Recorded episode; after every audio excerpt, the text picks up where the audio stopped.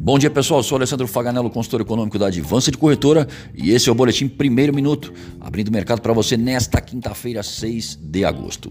Dow Jones Futuro operando em baixa de 0,17%, o índice de Frankfurt na Europa opera em baixa de 0,8% e na Ásia o CSI 300 da China encerrou em baixa de 0,3% comportamento do dólar ante as principais moedas no exterior é de alta de 0,06%.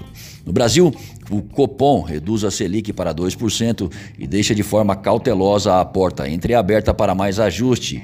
Abre aspas, o espaço remanescente para a utilização da política monetária, se houver, deve ser pequeno, fecha aspas, de acordo com o comunicado. O governo vai reduzir o IPI da linha branca, geladeiras e máquinas de lavar, por exemplo, em medida visando melhora na atividade.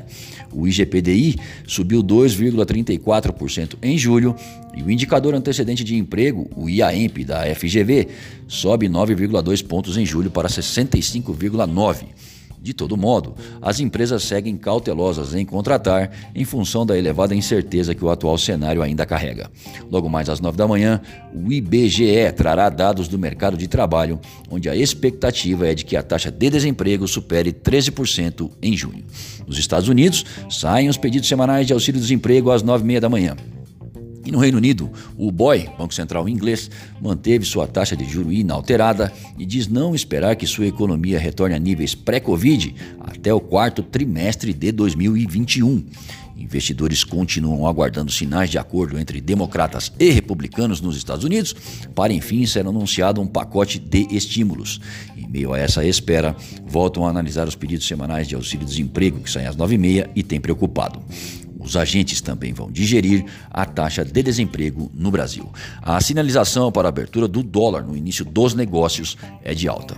Já graficamente, Guaceiro Filho, nosso consultor técnico, faz as seguintes observações. Para o dólar, 0 a 0.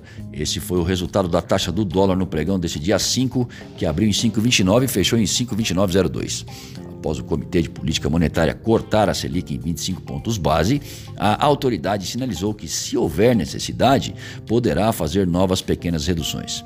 Diante desse discurso do Copom, novas precificações na taxa do dólar versus real ficam abertas. Nosso suporte piso no gráfico intraday está em 5,15 e R$ reais. Já em caso de novas altas, nossa resistência está em 5,52. Já para o euro, canal de alta no euro persistiu no movimento de quarta com a valorização global da moeda da zona do euro, encerrando a sessão aqui no Brasil sendo cotada a 6,2828. O topo histórico na moeda é 6,4932. Desejamos bons negócios e fiquem atentos ao boletim segunda hora até às 14 horas.